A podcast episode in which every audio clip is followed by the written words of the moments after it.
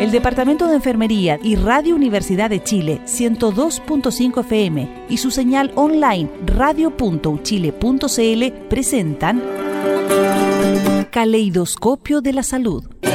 Un programa que respeta la autonomía y apoya la decisión informada de las personas frente al cuidado de su salud y la de otros. Desde 1906 a la vanguardia de los cuidados en salud del país. Caleidoscopio de la Salud. Siete años junto a usted. Buenas tardes, queridas y queridos auditores de Caleidoscopio de la Salud. Nos encontramos en un nuevo programa hoy día sábado 23 de abril del 2022. Mi nombre es Bernardo Gil Vargas, yo soy académico del Departamento de Enfermería de la Universidad de Chile. El día de hoy vamos a conversar con dos invitadas sequísimas en distintas áreas, ya les voy a contar más, eh, pero vamos a hablar del tema del desarrollo de las niñas en las tecnologías de la información y la comunicación. Esto se enmarca en una iniciativa internacional que conmemora el Día Internacional de las Niñas en las TICs. Eh, una de nuestras invitadas es eh, enfermera matrona de profesión eh, y además es ingeniera comercial. Ella es doctora en ciencias empresariales y también es integrante del doctorado de ciencias de la enfermería de la Universidad Andrés Bello. Ella es la profesora Katiuska Reinaldo. Bienvenida a Caleidoscopio de la Salud, Katiuska. Muchas gracias, Bernardo, eh, por la invitación. También tenemos el día de hoy a otra invitada. Ella es ingeniera aeroespacial, la doctora en ingeniería mecánica y primera mujer en recibirse en esta carrera en Chile. Karin Saavedra, bienvenida a Caleidoscopio de la Salud. Muchas gracias, Bernardo. Muy buenas tardes, Katiuska, y a todos los, a quienes nos escuchan. Bien, bueno, vamos a partir conversando en relación a, con Karim, que nos cuente más o menos cómo fue para ella eh, el, transformarse en la primera mujer en recibirse en, esta área en Chile, en la carrera de, ingeniería aeroespacial. ¿Cómo, cómo, ¿Cuáles fueron las brechas que ella enfrentó, primero como, como estudiante, por supuesto, pero también como mujer? Eh, yo creo que hice la reflexión más tarde que cuando recién empecé a estudiar. Eh, eh, entré a la carrera, tampoco era algo que me hubiese gustado desde pequeña, algo particular, pero fue más un desafío. Dije, ¿por, ¿por qué no? Estaban abriendo esta carrera nueva en la Universidad de Concepción y dije, ¿por qué no puedo? Em, y una vez que ingresé, ya después nunca más me salí. Em, y fue con el tiempo eh, en que se iba dando y observé que esto se iba dando esta tendencia de que había muy pocas mujeres en el pregrado, después cuando hice mi estudio de posgrados en Francia, también había pocas mujeres, y eh, después yo volví a Chile, a la, academia, y todavía siguen entrando pocas mujeres. O sea, ahí como que hice eh, el... Eh, reflexioné y dije, ¿por qué pasa esto? Me considero una persona normal, no, no, no, tengo ninguna cualidad distinta, superior como... ¿por, qué no, ¿Por qué no hay eh, más mujeres? y ahí empecé un trabajo en los últimos años también de, y, complementando, contando de cómo incentivar para que ingresen y se mantengan más mujeres en estas áreas de ciencia y tecnología. Karim, y, y bueno, tú, ¿Qué es lo que puedes ver desde, tu visión, desde tu experiencia? Eh, ¿Las mujeres se han ido interesando más por la ingeniería aeroespacial, por ejemplo, en Chile? ¿O en el mundo también? ¿O es algo que se ha mantenido más o menos estático? Es un problema mundial, no es, no es algo particular que tengamos en Chile eh, y que no es único tampoco de las áreas de aeroespacial o de mecánica, sino que en general en las ingenierías a nivel mundial están entre el 20 y 30%. Y en Chile es lo mismo. Eh, pero se están haciendo, o sea, porque igual la solución no es una para, para poder eh, eh, subsanar este problema, sino que hay que ir haciendo como un cambio cultural que es más a largo plazo y que requiere un, un conjunto de medidas. Bien, eh, y, bueno, Katiuska, ¿qué es lo que puedes eh, comentar en relación también a, las brechas que se ven el día de hoy para el acceso a mujeres a, seguir formándose en el área tecnológica, en el desarrollo tecnológico e incluso empresarial en nuestro país? Sí, efectivamente, em, mayoritariamente son hombres los que están en los cargos gerenciales en la mayoría de las empresas del país. Y mm, obviamente que es una brecha que hay que tratar de disminuir a toda costa. Eh, a pesar de que las carreras de ingeniería están abiertas para todos quienes quieran entrar, eh, sí hay mayoría todavía de hombres más que de mujeres. Estoy hablando especialmente en, las carreras de ingeniería comercial. Hay más hombres que mujeres. Yo lo observo también en los MBA, que son el magíster en administración y negocio, donde siempre la mayoría son hombres. Yo diría que el 60-70%. Eh, obvio que el acceso a la educación superior eh, todavía deja o quedan mujeres afuera.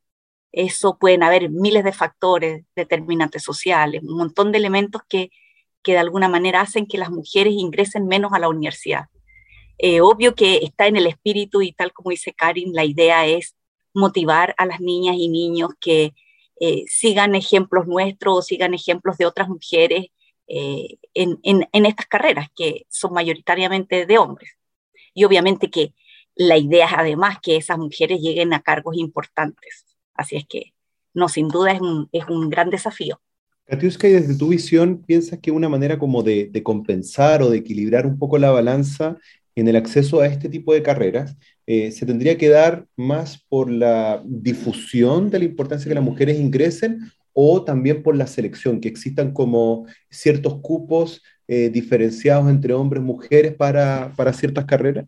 O sea, en realidad, si existieran eh, definiciones por, por género, no habría, yo creo que es una de las alternativas, pero en general yo voy más por la motivación. La idea no es, pienso que no debería ser algo obligatorio de parte de una institución, sino que además es motivar a las mujeres a que pudieran eh, visualizarse en un futuro súper próspero eh, en este tipo de carrera y que no sientan miedo, además de ni, ni que fueran carreras muy difíciles. Obviamente que dentro del ambiente laboral uno se encuentra con ciertas brechas, que yo creo que Karen también las ha tenido, pero eso hay que, hay que lidiar con eso siempre. Ahora, eh, lamentablemente hay que lidiarlo, porque en otros países no es así, o sea, uno puede ser perfectamente, eh, tener un cargo de gestión muy importante siendo mujer. Indudablemente, de hecho, al día de hoy uno puede ver publicidad, por ejemplo, no, no, tanto en la televisión abierta, sino que más bien en Internet, donde se llaman a mujeres a postular a cargos eh, también de responsabilidad en empresas grandes como Codelco. Hace algunos días me tocó ver una publicidad donde se llama específicamente a mujeres a postular a cargos en Codelco, que es, la empresa más grande probablemente que tiene el Estado. Eh, y donde también son cargos de muy alta responsabilidad. Karim, ¿tú qué piensas al respecto? ¿Crees tú que sería más necesario, por un lado, hacer la publicidad y motivar a la gente, a las mujeres a entrar a estas carreras, eh, o se debieran establecer ciertos cupos definidos, cuotas de género? Concuerdo con, ambas eh, eh, propuestas o, con iniciativas que creo que debemos reflexionar e impulsar en, este, estos días como, hoy, en que miramos esta brecha y cómo queremos disminuirla. Eh, pero agregaría otras adicionales. O sea, eh, por una parte está lo que es crear liderazgo en las mujeres, eh, que se sientan capaces, que aprendan a negociar, que, que sepan o se atrevan a sentarse a la mesa y discutir con sus pares. pero creo que las cuotas son necesarias o hay que pensarlas eh, en un primer tiempo cuando queremos apurar la causa. O sea, cuando eh, ya cuando haya una cantidad más paritaria o que no existe una minoría, podríamos dejarla más de lado, pero por mientras yo soy partidaria de que son necesarias. Eh, por ejemplo, en, en, los comités de selección, que haya una representación de, eh, ambos sexos. Eh, es necesario también en, carreras donde hay muy pocas eh, mujeres poder promovernos a través de becas, cupos especiales y también haciendo una, una reflexión hacia las definiciones meritocráticas. Por ejemplo, nuestro sistema de ingreso a la educación superior está basado en una prueba de alta exigencia, la, ya le cambiaron el nombre este año nuevo, la, PTU, PSU, no sé en, qué está, eh, pero son pruebas que, que, cierto, miden capacidades, pero no necesariamente em, la miden bien para las mujeres, porque está comprobado que en pruebas como en, las de matemáticas se ponen más nerviosas, más ansiosas, eh, y no, no son un, reflejo de, de, lo que ellas son capaces. Entonces ahí también se pueden revisar ingresos eh, alternativos a las carreras de educación superior eh, que puedan medir mejor eh, las, las, competencias e invitar más, mejor a, a las mujeres. Y otro conjunto de, que yo agregaría a lo, a lo, que ustedes comentaban es que una vez que se entra, que las mujeres no caigan en un precipicio, o sea, que estén también, eh, se les entreguen herramientas suficientes para ejercer su liderazgo, para asumir sus responsabilidades, o que estén en ambientes que favorezcan su, su permanencia, eh, ambientes que sean libres de acoso, que sean ambientes que eh, permitan la corresponsabilidad en la, el cuidado de los hijos o de adultos mayores. creo que eso igual es muy importante para que no, no las perdamos tampoco una vez que entran. Eh, es muy interesante lo que planteas, Karim. Yo estaba pensando al, inicio de esta conversación, eh, cómo es que por un lado existen figuras femeninas eh, que influyen en la decisión que pueden tomar las personas. Estaba dándole vuelta, dime si me equivoco, entiendo que una de las empresas más influyentes en, en, lo aeroespacial es SpaceX en este momento, y entiendo que la, la, la presidenta y la jefa de operaciones de SpaceX es una mujer en el fondo es la persona que lidera todos los procesos de, de lo que se está desarrollando en tema aeroespacial. Entonces, por ahí existe una figura potente que, que no, no, da lugar a dudas de las capacidades que puede tener, y por algo está ahí, eh, pero por otro lado está este otro tema de la transición. O sea, cómo, cómo migramos desde, desde este desequilibrio que se produce de las brechas de género, por así decirlo, eh, a algo que ya sea más equilibrado. Desde ese punto de vista, eh, Katiuska, ¿crees eh, que sería como importante tener formadores eh, de líderes y gestores desde la educación quizás media o primaria, por ejemplo, para ir empoderando a las mujeres? Sí, de todas maneras, de todas maneras. Yo pienso que eh, no solo en los colegios, sino que algunas organizaciones comunitarias pueden favorecer estos estilos de liderazgo. Fíjate que a mí me ha llamado mucho la atención y he encontrado muy, muy agradable em, varios científicos, hombres y mujeres, em, que hacen divulgación de ciencia por televisión. Eh, por ahí hay una, astrónoma de la Universidad de Chile, también está Gabriel León, que trabajó en la Universidad Andrés Bello, que de verdad hacen programas infantiles muy motivadores eh, en torno a la ciencia y en torno a la tecnología.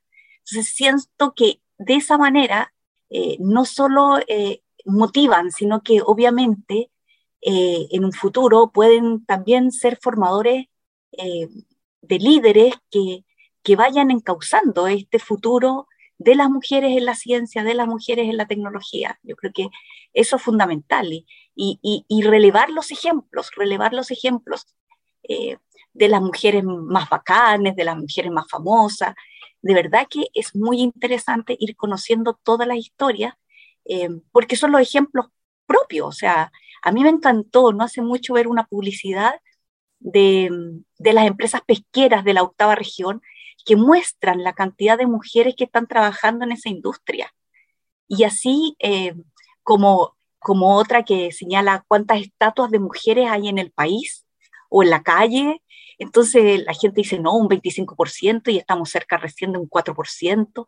Entonces, ¿cómo se van relevando imágenes eh, de mujeres importantes y que fuertemente em, de alguna manera motivan? Y esa motivación también se traduce en ir generando liderazgos de mujeres en, en, ciertas áreas. Es una reflexión súper interesante la que planteas, Katiuska, eh, eh, sobre, sobre esta temática que estamos conversando. Bueno, el, día de hoy estamos conversando con Katiuska Reinaldo y con Karin Saavedra en relación a la incorporación de las mujeres en, las tecnologías de la información y la comunicación en el marco del Día Internacional de las Niñas en las TICs.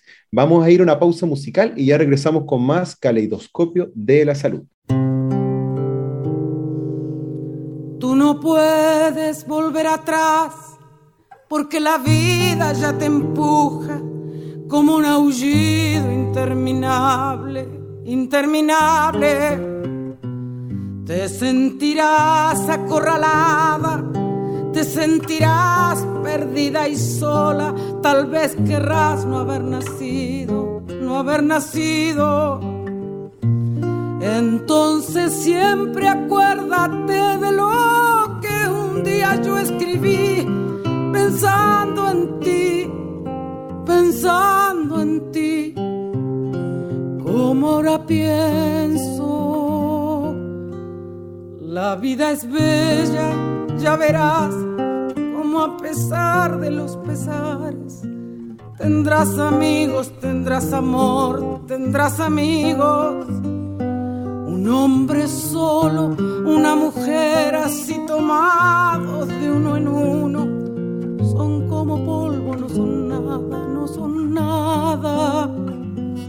Pero tú siempre acuérdate de lo que un día yo escribí, pensando en ti, pensando en ti, como ahora pienso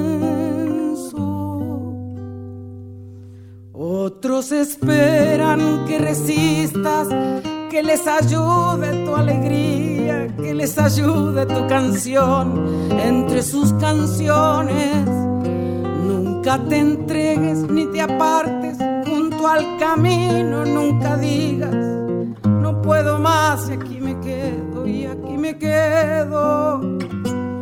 Entonces siempre acuérdate de lo que un día yo escribí pensando en ti, pensando en ti, como ahora pienso.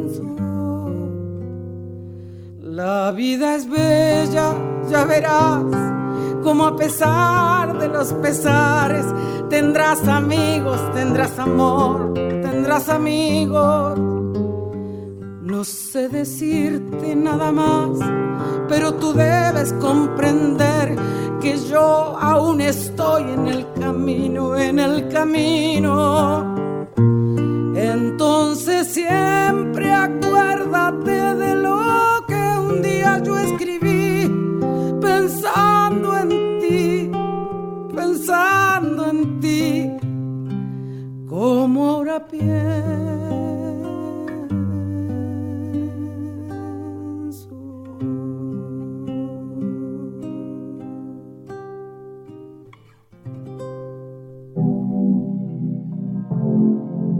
Estamos de regreso en Caleidoscopio de la Salud hoy día sábado 23 de abril del año 2022.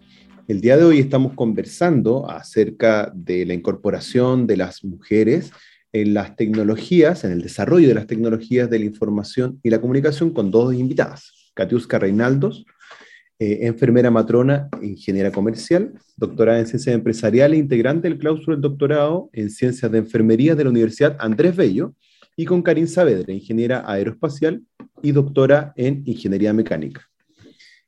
Eh, estábamos hablando en el bloque anterior eh, en relación a las brechas que existen al día de hoy de la incorporación de las mujeres en carreras que impulsen el desarrollo tecnológico.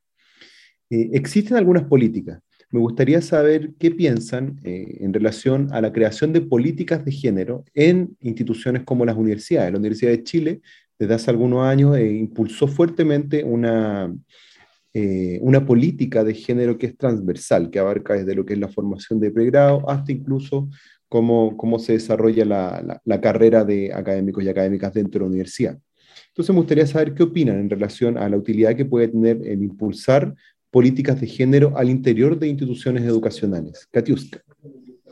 Sí, es básico. Eh, es, ese estilo de, de política es fundamental para poder ir equiparando esta brecha que existe desde la formación hasta el, hasta el aspecto laboral. Así que estoy totalmente de acuerdo en que, en que se, se marquen esas pautas en, forma de la, eh, de la formación de, de las mujeres. Y Karim, ¿qué nos podrías decir en relación a eso? ¿Te, parece como interesante que pudiese ser algo que pudiese resolver las brechas de género eh, al día de hoy, el impulsar este tipo de políticas? yo creo que son absolutamente necesarias. tiene que, todo, cambio va a partir por esa voluntad política que necesita, o sea, la forma de plasmarlo es a través de, estos lineamientos eh, que, eh, que, se traducen en políticas institucionales.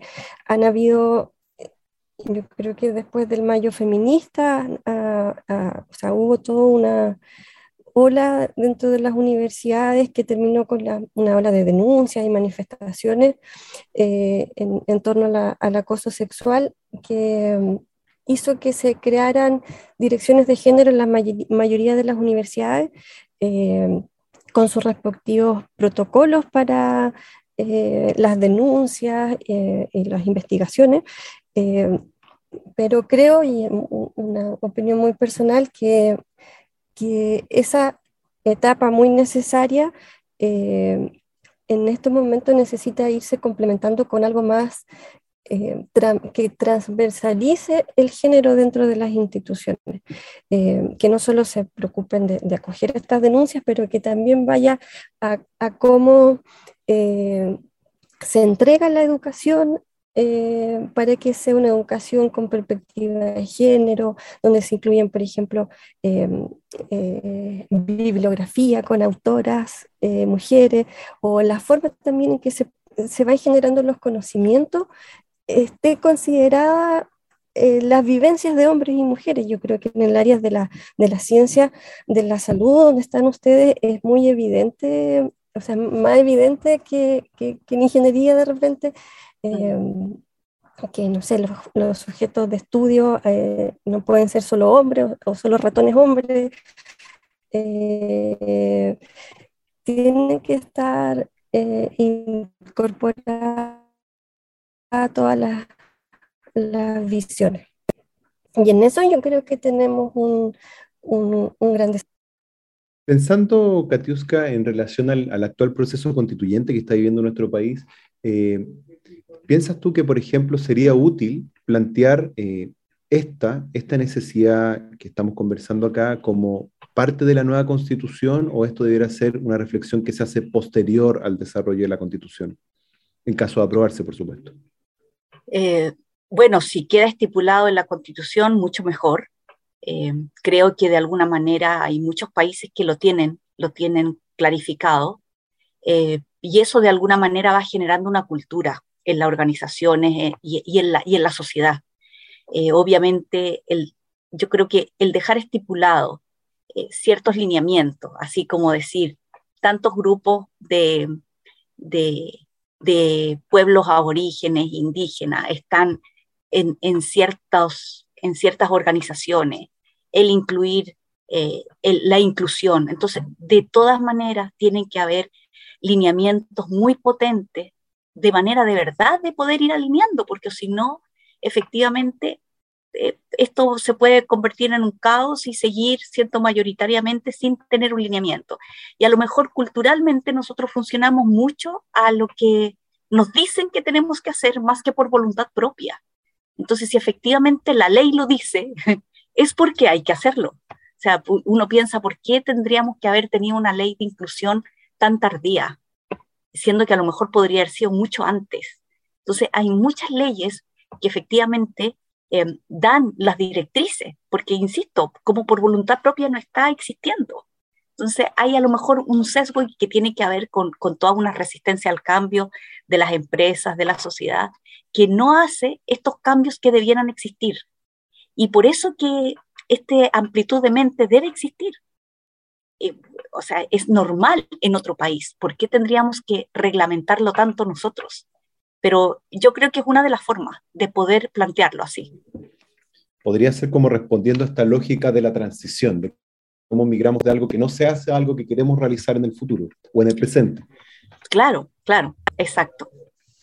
Karim, ¿y tú qué piensas en relación a esto, a, la posibilidad de que en, la nueva constitución se pudiese plasmar esta, esta necesidad?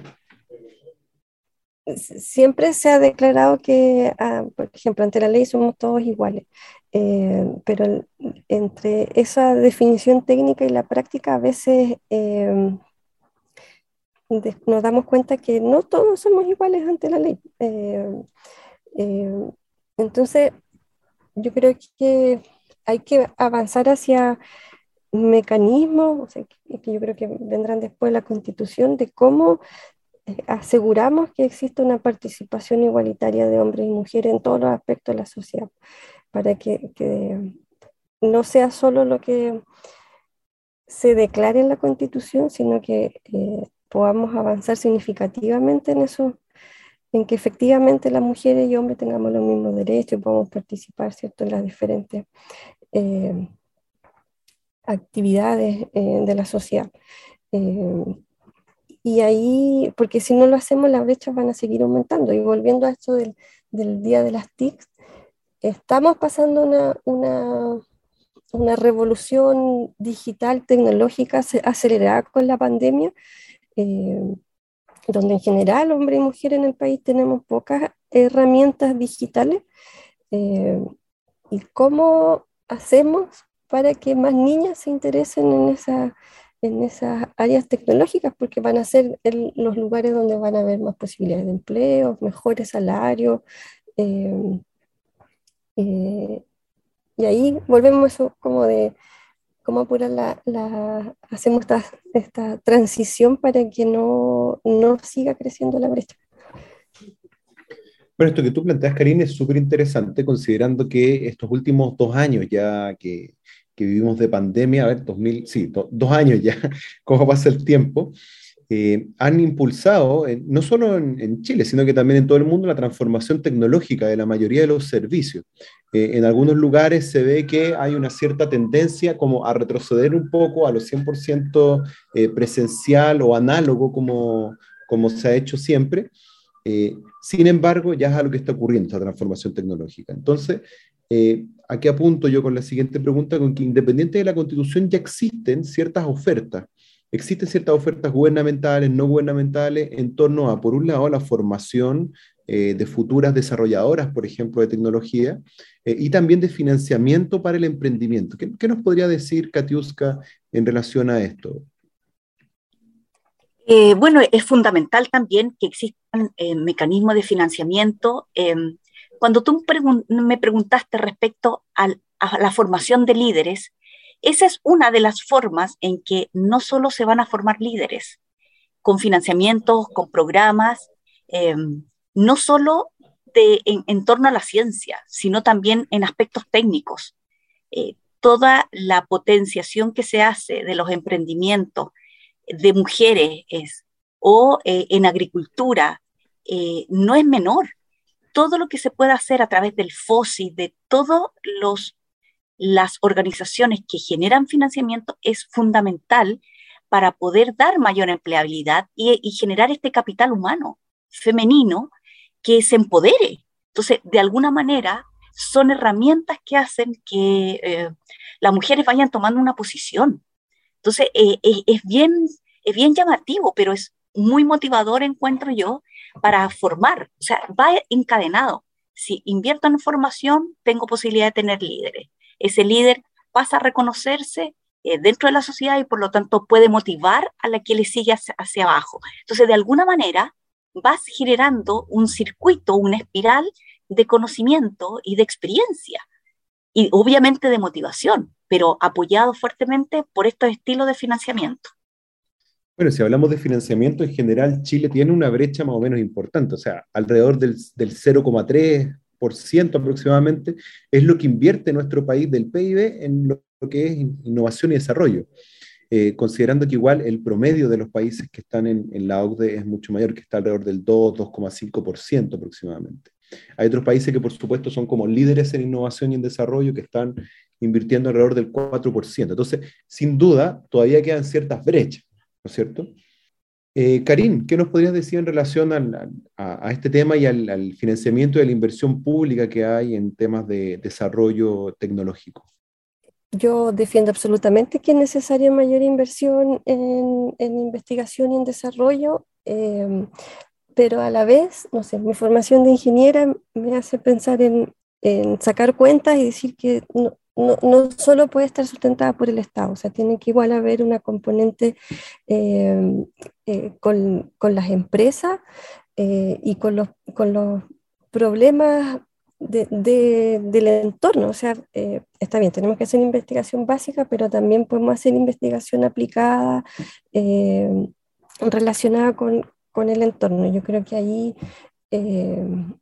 bueno, se instaló ya el nuevo Ministerio de Ciencias y por ahí van, probablemente van a ir los esfuerzos de, mayor apalancamiento de, recursos. Y en ese sentido igual, eh, para que esa ciencia sea más abierta, la promoción, como decía Katiuska hace poco, de la divulgación de la ciencia es súper importante, eh, eh, porque no solo atrae a los niños y niñas para que se interesen, sino que igual muestra a la sociedad lo importante que son la academia para para, por ejemplo, las crisis, lo que vimos en pandemia, em, en, las áreas de ustedes, eh, de cómo apoyaron toda la, toma de decisiones con el plan de vacunación, em, o en el área de ingeniería con, los respiradores artificiales que se, que se, impulsaron en un momento.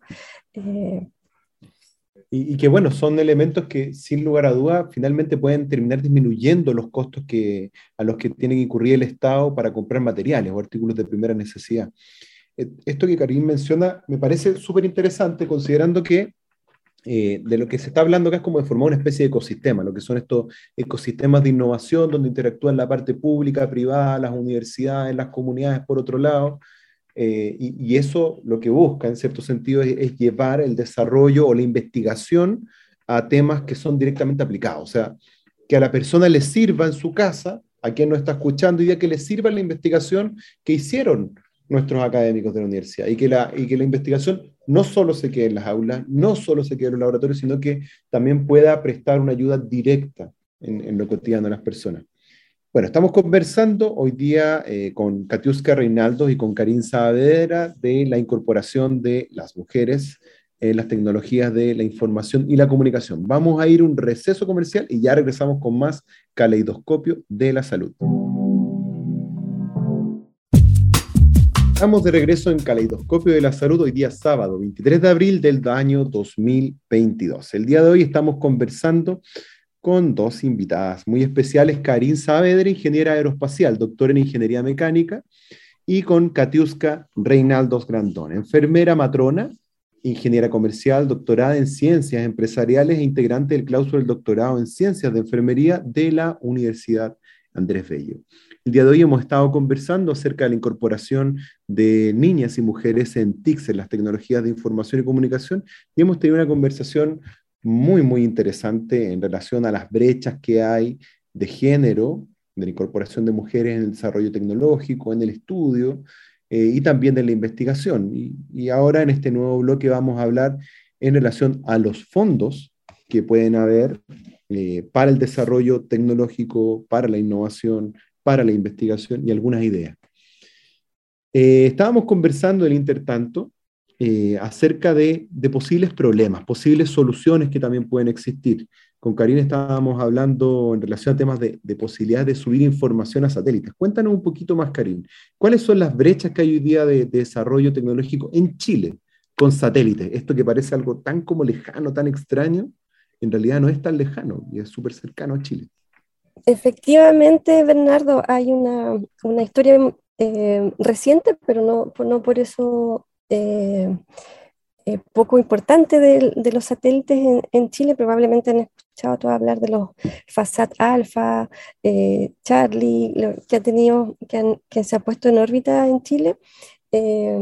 bueno, ahora estamos en el momento en que se van a renovar y desde el, Ministerio de Ciencia y el Ministerio de, las Fuerzas Armadas está se ha lanzado este año, a fines del año pasado, el nuevo Sistema Nacional Satelital eh, con una inversión importante y que está abriendo llamados a fondos tanto de postulación becas de, posgrado, eh, fondos de, de investigación, eh, fondos también eh, con las empresas, eh, para que se creen nuevas, tanto aplicaciones en los que se puedan utilizar los satélites. Me dice, pero ¿para qué nos puede servir un satélite?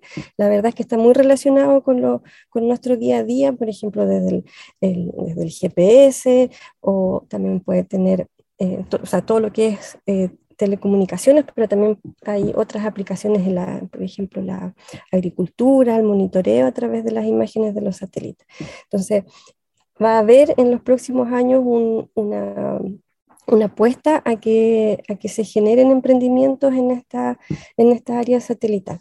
Y ahí eh, quisiera hacer la invitación a través de a los programas Explora que hay en diferentes eh, regiones, en las, normalmente alojados en las universidades, porque ahí hacen normalmente unas academias de ciencias apuntadas a los escolares y en muchos de estos programas de Explora hay aplicaciones con los satélites o con los aviones eh, que son una invitación para niños y niñas se puedan entusiasmar eh, a estas áreas. Bueno, y también a nuestras auditoras y auditores que nos están escuchando, nos está además decirles que existen también fondos públicos en el caso de que quieran emprender, que tengan alguna idea eh, de emprendimiento que quiera resolver alguno de los problemas, existen fondos públicos. Está el Capital Semilla, el Cercotec, está de hecho un capital exclusivamente para mujeres, que es el capital Adeja Emprende también.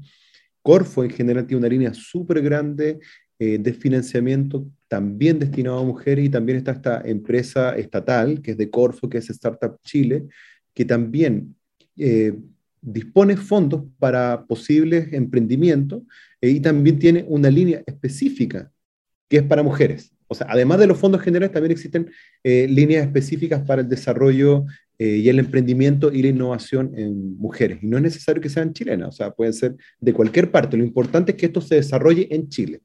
Y esa es una de las cosas como importantes. Katiuska, también estábamos conversando en intertanto en relación a, cómo las mujeres, por un lado, pueden encontrar este financiamiento en Chile para investigar, eh, pero también cuáles son estas nuevas líneas de investigación que se están desarrollando en, las mujeres chilenas que están haciendo su doctorado actualmente. Bueno, desde, desde la mirada de enfermería está muy atractivo el panorama, diría yo. Em, nosotros tenemos, como enfermera, eh, tenemos una gran referente que es Carol Huggin, ella es doctora en inteligencia artificial, em, es doctora en, tecnología de la información y postdoctorado en ciencia, perdón, en, en inteligencia artificial. Y no es menor, ella ha hecho un trabajo súper importante en cuanto a tecnología, eh, implementando sistemas de información para todo el mundo y en especial en países eh, del tercer mundo. Em, ella es un referente, pero en la actualidad em, la investigación en salud y en enfermería va también utilizando eh, inteligencia artificial a través de modelos predictivos para determinar ciertos eh, e-, eventos que uno estime, por ejemplo, eh, paciente policonsultantes o la, prevalencia o, la probabilidad, perdón, no prevalencia, la probabilidad de que un paciente tenga algún problema de salud u otro. Efectivamente, no es menor no es menor eh, este tema. De verdad que se están haciendo muchos trabajos utilizando, y por eso me acordé del tema de los satélites, por ejemplo, la georreferenciación de, de, pacientes o también eh, algo que se llama el geomarketing de los servicios de salud, o sea, cómo de alguna manera se redistribuyen em, eh, los, los servicios y, y a través de, de georreferencia. Así que es muy interesante y sin duda, pero sin duda, sin duda, en aspectos tecnológicos, todos los grandes desafíos que hay respecto al uso de equipos de, mm, en las UCI, por ejemplo, como decía Karin, eh, fue un despliegue enorme eh, toda la tecnología que se ha utilizado ahora en época de pandemia. Entonces, no es menor la tecnología, la biotecnología, las nanopartículas, cómo de alguna manera eh, se está eh, trabajando muchísimo en esas líneas. Nosotros tenemos un par de estudiantes que están trabajando en laboratorios de nanotecnología y son enfermeros egresados. Entonces, de alguna manera, nuestra carrera está eh, siendo muy multidisciplinaria, pero por aspectos, sin piensen que sin dejar el foco del cuidado en la persona. O sea, cómo uno puede ir eh, sondeando distintas tecnologías, distintas áreas de la investigación o de la ciencia. ¿Pero para qué? Para llegar finalmente a cuidar mejor a la comunidad y a la persona. Así es que eso es muy, muy interesante todo lo que se ha visto. Incluso eh, por ahí em, ya se está trabajando o pensando en los pacientes cyborg. es decir, aquellos pacientes que tienen tecnología incorporada en su cuerpo y que esa tecnología además está sustituyendo un órgano vital. Uno antes podía pensar que era el marcapaso, pero ahora es mucho más que eso. O sea, si nos llama la atención, por ejemplo, eh, los equipamientos que tiene Teletón para poder rehabilitar, imagínense todo el resto que se puede hacer dentro de la, de la neurociencia y, todo lo que existe. Así que, sin duda, sin duda, sin duda, em, el campo se ha abierto muchísimo. Y a, pesar de que la pandemia ha sido catastrófica, sí ha sido un empuje para la ciencia y algo que tú comentaste, Bernardo, súper interesante, que además la, el conocimiento se ha podido divulgar en forma virtual, eh, con todas las brechas que tenemos todavía de, acceso a, las tecnologías de comunicación, especialmente los accesos a Internet. Pero de todas maneras, ahí había una brecha que ahora sí ya se está cubriendo, que, que ya no es extraño comunicarse virtualmente, ahora es normal comunicarse virtualmente. Y eso fue un cambio cultural de un día para otro, sí muy rápido. Así que yo creo que hay muchos desafíos en salud, muchos desafíos en enfermería en base a la tecnología. Es súper interesante lo que planteas, Katiuska, porque tiene que ver con el cuidado. Eh, me, acordé inmediatamente del cyborg que vino a Chile, de, esta persona en realidad que es eh, cyborg, que es Neil Harbison. Estaba buscando el nombre. Invito a nuestros auditores y auditores a que lo busquen en internet, porque la verdad es que tiene cosas súper interesantes que decir. Eh, es de verdad eh, una cosa que es como, como uno diría, para que estalle la cabeza, la verdad, porque son temas distintos, o sea, ve eh, los olores, eh, escucha colores, es una cosa que va más allá del entendimiento común. y bueno, la enfermería y las ciencias de la salud, por supuesto, van a tener que volcarse a esto, a las personas cyborg, que es algo que se viene en el futuro y no pareciera ser un futuro tan lejano. Eh, bueno, estamos conversando con dos de nuestras invitadas, Katiuska Reinaldos y con Karin Saavedra en Caleidoscopio de la Salud en relación a la incorporación de las mujeres en las tecnologías de la información y la comunicación. Vamos a ir una brevísima pausa musical y ya regresamos con más Caleidoscopio de la Salud. Aburridos de esperar que abran sus oídos y se dignen algún día a escuchar nuestro canto. Solo les importa cuánto tienen en el banco, no puede seguir así. Tenemos que cambiarlo. En las calles, estudiantes reclamando su derecho de aprender con dignidad y no endeudarse hasta el cuello. Hoy la educación es pura plata, puro cuento, no puede seguir así tenemos que cambiarlo.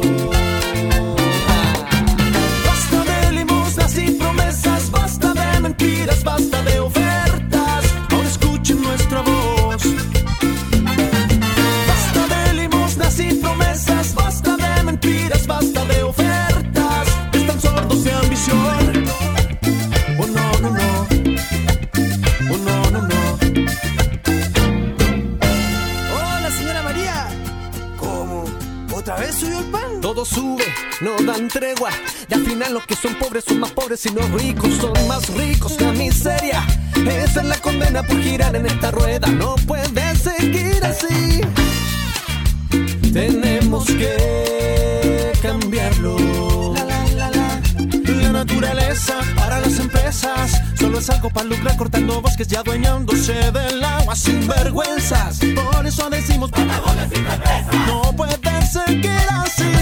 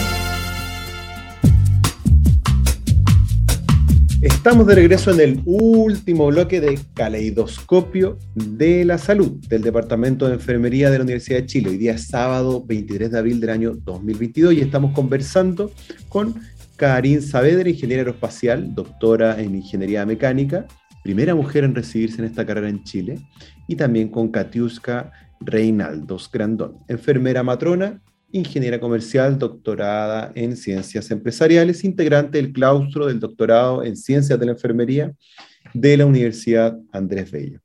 Bueno, hemos conversado el día de hoy sobre distintos temas que tienen que ver con la incorporación de las niñas y de las mujeres en el desarrollo científico-tecnológico de nuestro país, eh, también con las brechas existentes, con cómo el Estado chileno ha, ha buscado resolver estas brechas existentes.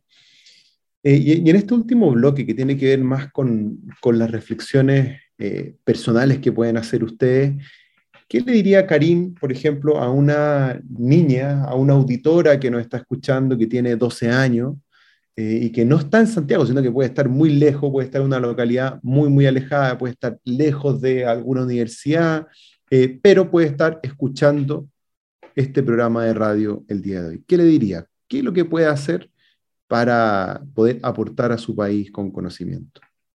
Eh, quisiera, eh, yo antes he mostrado antes en presentaciones un dibujo que hizo mi hija, que ahora tiene 10 años, Elena, y cuando le pedí que se imaginara que era grande, cuando sea grande. Y ella dibujó, un, se dibujó en un laboratorio haciendo un experimento que le explotaba.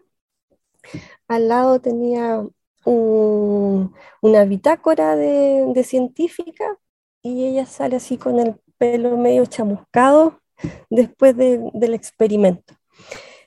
Y, y, yo creo que, eh, o sea, ella, no se imaginaba en un, ganándose el premio Nobel, ella estaba ahí en un eh, feliz en un fracaso total, porque le explotó el experimento, pero eh, sin, preocuparse, sin preocuparse de su apariencia física, porque está ahí media chamuscada, pero igual se había puesto como una rosita en el pelo.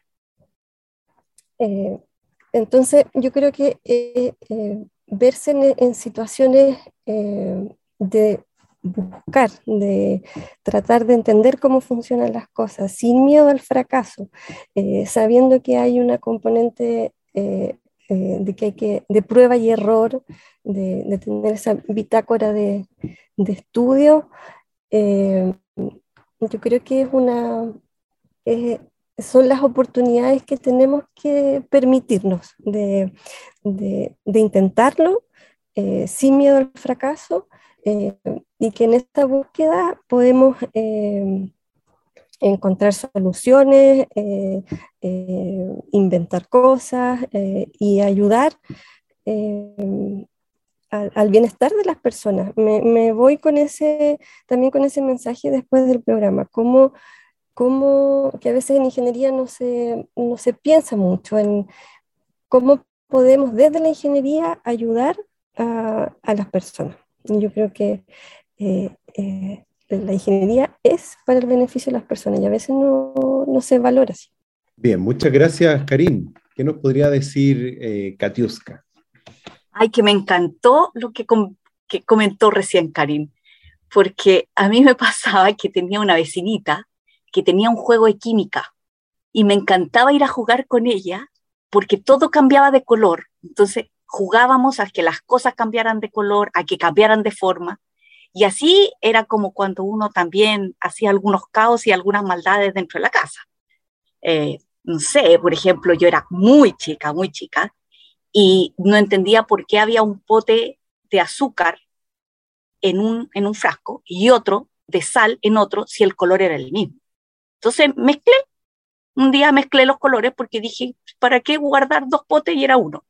Y así hice miles de cosas cuando chica, de, de, de que las cosas cambiaran. Y yo creo que esa, esa motivación interna de que uno quiere saber por qué suceden las cosas. Y en eso Karin tiene toda, tiene toda la razón y es un gran mensaje a, las niñas.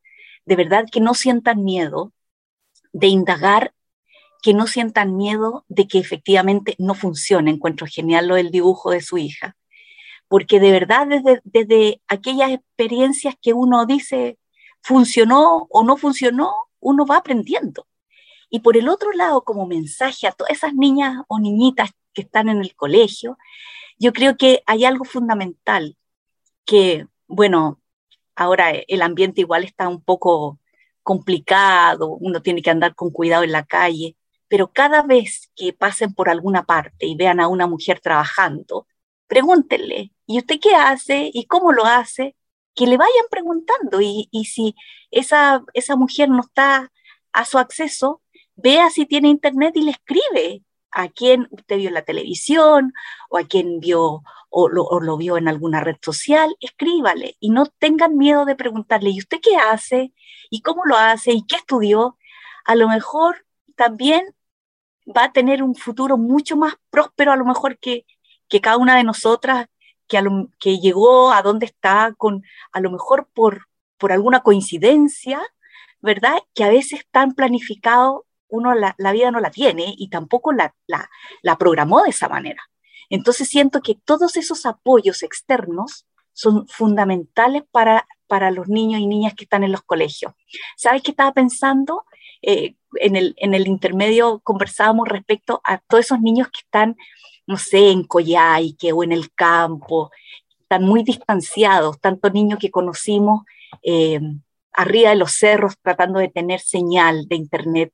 Yo creo que a ellos mm, también fue una gran oportunidad que la televisión, que los medios los reconocieran, los relevaran y vieran todos los sacrificios que hacen, porque efectivamente eso de alguna manera también les genera motivación y, pensar que de verdad los sueños son alcanzables y está en la voluntad de uno de, de aprender y de querer conocer y que no se limiten de los accesos, que no les dé vergüenza ni nada conversar con alguien o escribirle a alguna persona porque quiere saber qué hizo con su vida, cómo lo planificó, qué estudió primero. Yo creo que eso es fundamental, conocer las experiencias de otros. Eso es fundamental.